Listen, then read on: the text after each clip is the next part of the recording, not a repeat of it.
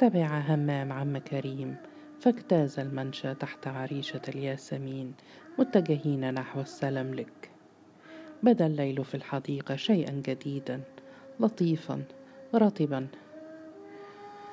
مترعا بنشوات الأزهار والرياحين فانسكب بروعته في أعماق روحه. وامتلأ الشاب بشعور جلال وافتنان. وحنين ومودة عميقة للمكان وبأنه مقبل على أجل لحظات عمره. وتراءت لعينيه أنوار وراء شيش بعض النوافذ ونور قوي ينبعث من باب البهو فارشا على أرض الحديقة تحته شكلا هندسيا.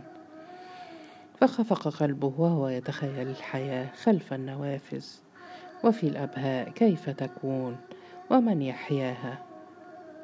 وزاد قلبه خفقانا حينما تمثلت لخاطره هذه الحقيقة العجيبة وهي أنه مخلوق من سلالة هذا البيت ونطفة من هذه الحياة. وأنه جاء ليلقاها وجها لوجه في جلباب أزرق بسيط وطاقية بهتة منتعلا أديم الأرض. ورقيا في سلم السلاملك فمالا إلى جناح الشرفة الأيمن نحو باب صغير. فتح على سلم فصعد في صمت لا ينم عن حياة.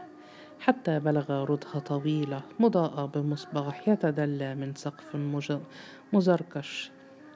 واتجه نحو باب كبير مغلق يتوسط الردهة وقال همام لنفسه في تأثر بالغ في موضع من هذه الردهة لعله هذا الموضع عند رأس السلم. وقفت أمي منذ عشرين عاما لتراقب الطريق. أي ذكرى تعيسة؟ ونقر عم كريم على الباب الكبير مستأذنا للقادم. ثم دفعه برقة وتنحى لهمام جانبا وهو يشير له بالدخول. ودخل الشاب في أناة وأدب ورهبة فلم يسمع صوت الباب وهو يغلق وراءه ولم يشعر إلا شعورا غامضا بالنور المضيء في السقف والأركان. أما وعيه كله فقد انجذب نحو الصدارة حيث تربع الرجل على ديوان. لم يكن رأى جده من قبل ولكنه لم يشك في هوية الجالس أمامه. فمن يكون هذا الهائل إن لم يكن جده الذي سمع عنه الأعاجيب؟ واقترب من مجلسه وهو يتلقى من عينيه الكبيرتين. نظرة استلت من ذاكرته جميع ما فيها. ولكنها بست في قلبه في الوقت نفسه طمأنينة وسلام. وانحنى حتى كادت جبهته تمس طرف الديوان ومد يده فأعطاه الآخر يده فلثمها من الأعماق وقال بشجاعة غير متوقعة مساء الخير يا جدي. فجاءه الجواب من صوت جهوري لم يخلو من أنغام رحمة. أهلا بك يا بني اجلس. واتجه الشاب نحو مقعد إلى يمين الديوان وجلس على حافته. فقال الجبلاوي خذ راحتك في مجلسك. فتزحزح همام إلى الداخل وقلبه يرتوي من المسرة وتحركت شفتاه بشكر مهموس ثم ساد الصمت. ولبس ينظر في نقوش السجادة تحت قدميه وهو يشعر بموقع النظر المسدد نحوه كما نشعر بموقع الشمس منا دون أن نراها. وإذا بذهنه يتجه فجأة نحو الخلوة القائمة إلى اليمين فلحظ بابها بخوف وكآب وإذا بالرجل يسأله ماذا تعرف عن هذا الباب؟ فارتجفت أوصاله وعجب كيف يرى كل شيء. وقال بخشوع أعرف أنه فاتحة مأساتنا. فقال الرجل وماذا ظننت بجدك؟ لدى سماعك هذه الحكاية؟ وفتح فاه ليتكلم. فبادره الرجل أصدقني القول. فأثرت به اللهجة إلى حد أن قال فيما يشبه الصراحة بدا لي تصرف والدي خطأ كبيرا. كما بدا لي عقابهما صارما شديدا. فابتسم الجبلاوي قائلا هذا هو شعورك على وجه التقريب. إني أمقت الكذب والخداع ولذلك طردت من بيتي كل من لوث نفسه. فاغرورقت عينا همام فقال الجد بدا لي أنك شاب نظيف ولذلك استدعيتك. فقال همام بصوت رطبته الدموع. شكرا يا سيدي. فقال الجد بهدوء رأيت أن أعطيك فرصة لم تتح لأحد ممن في الخارج وهي أن تعيش في هذا البيت وأن تتزوج به وأن تبدأ حياة جديدة فيه. فتتابعت دقات قلب همام في نشوة من الأفراح. ولبس ينتظر أغناما جديدة. يستكمل بها هذا اللحن البديع كالسميع الذي ينتظر الجواب بعد أن طرب للقرار. ولكن الرجل لاز بالصمت وتردد همام قليلا ثم قال الشكر لك على نعمتك. فقال الرجل إنك تستحقها.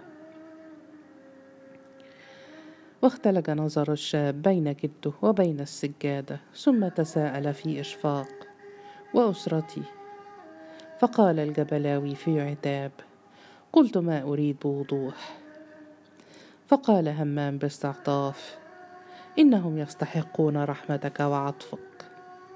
فتساءل الجبلاوي بشيء من البرود ألم تسمع ما قلت؟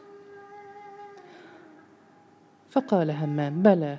ولكن أمي وأبي وإخوتي إن أبي رجل فقاطعه الجبلاوي ألم تسمع ما قلت؟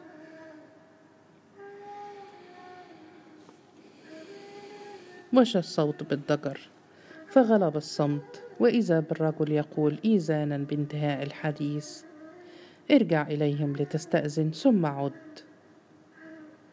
وقام همام فلثم يد جده ومضى. وجد عم كريم ينتظر فتحرك الرجل وتبعه الشاب في سكون. ولما انتهيا إلى السلملك رأى همام فتاة في منطقة الضوء بأول الحديقة وقد سارعت إلى الاختفاء. غير أنه لمح منها العارض والعنق وقام ممشوقه وعاد صوت الجد يتردد في أذنيه وهو يقول أن تعيش في هذا البيت وأن تتزوج به. بفتاك هذه الفتاة. وعيشة خبرها أبي كيف هانت عليه المقامرة؟ وكيف وبأي قلب تحمل الحياة بعد ذلك وراء عربة اليد؟ وهذه الفرصة السعيدة كأنها حلم. حلم أبي منذ عشرين عاما لكني مثقل الرأس. عاد همام إلى الكوخ فوجد أسرته جالسة تترقب عودته وأحاطوا به مستطلعين. وسأله أدهم بلهفة ماذا وراءك يا بني؟ ولاحظ همام أن قدري معصوب العين فقرب رأسه من وجهه ليتحقق من الأمر. فقال أدهم باسى نشبت معركة حامية بين أخيك وبين ذلك الرجل. وأشار بيده نحو كوخ إدريس الذي بدا غارقا في الظلمة. والصمت. على حين قال قدري بغضب. كل ذلك بسبب التهمة الخبيثة الكاذبة التي قذفت بها من داخل البيت. وأشار همام نحو كوخ إدريس وتساءل في قلق. ماذا يحدث هنالك؟ فقال أدهم بحزن. الرجل وزوجه يبحثان عن ابنتهما الهاربة. فصاح قدري من المسؤول عن ذلك؟ إلا الرجل الفظ اللعين. فتوسلت أميمة قائلة اخفت من صوتك. فصاح قدري في حنق ماذا تخافين؟ لا شيء إلا الطمع في عودة لن تتحقق. صدقيني إنك لن تغادري هذا الكوخ حتى الممات. فاحتد أدهم قائلا كفى هزيانا أنت مجنون وحق خالق الكون. ألم تكن تريد أن تلحق بالفتاة الهاربة؟ فقال وسألحق بها. فقال أدهم أسكت لقد ضقت بحماقتك. وقالت أميمة بجزع لن تطيب لنا الحياة بجوار إدريس بعد اليوم. والتفت أدهم نحو همام وسأله قلت ماذا وراءك؟ فقال همام بصوت لا أثر للسرور فيه دعاني جدي إلى الإقامة في البيت الكبير. وترقب أدهم بقية الحديث فلما لم ينبس الشاب تساءل في يأس ونحن؟ ماذا قال عنا؟ فهز همام رأسه في حزن وهمس لا شيء. وضحك قدري ضحكة كلدغة عقرب. وسأله في سخرية وماذا جاء بك؟ نعم ماذا جاء بي؟ لا شيء إلا أن السعادة لم تخلق لينعم بها أمثالي. وقال بحزن لم أقصر في تذكيره بكم. فقال قدري بحنق شكرا ولكن ماذا جعله يؤثرك علينا؟ فقال همام أنت تعلم أن لا شأن لي في ذلك. وقال أدهم وهو يتنهد لا شك في أنك يا همام خيرنا جميعا. فهتف قدري بمرارة وأنت يا أبي الذي لم تذكره إلا بخير لا يستحقه. فقال أدهم أنت لا تفهم شيئا.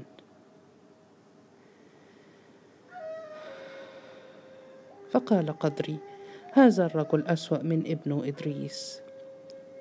فتوسلت أميمة قائلة إنك تقطع قلبي وتغلق أبواب الأمل في وجهك. فصاح قدري باستهانة لا أمل إلا في هذا الخلاء. ادركوا هذا وأريحوا نفسكم.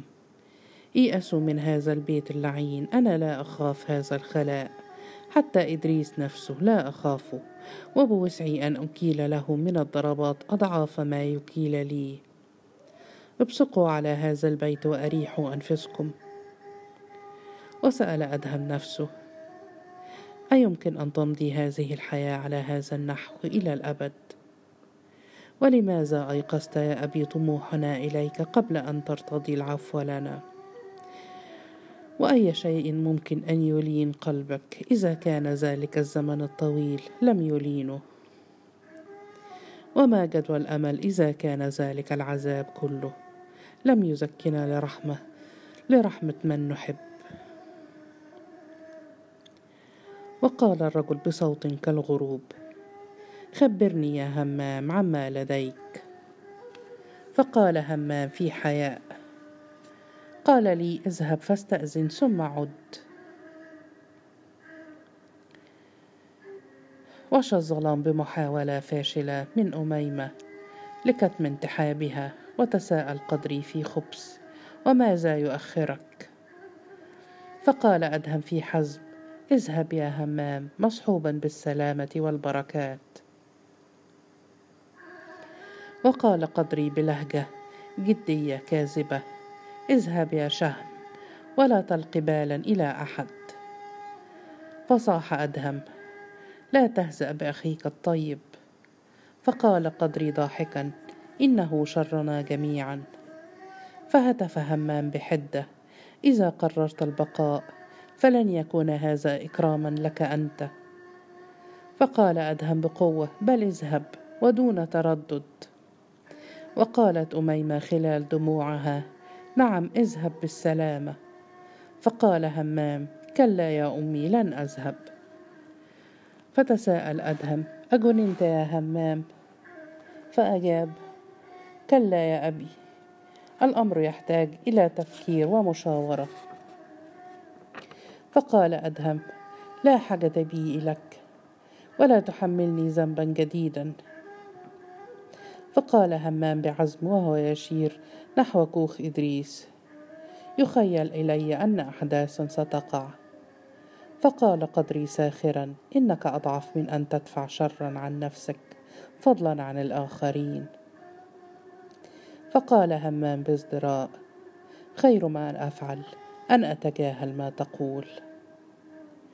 فعاد أدهم يقول برجاء اذهب يا همام.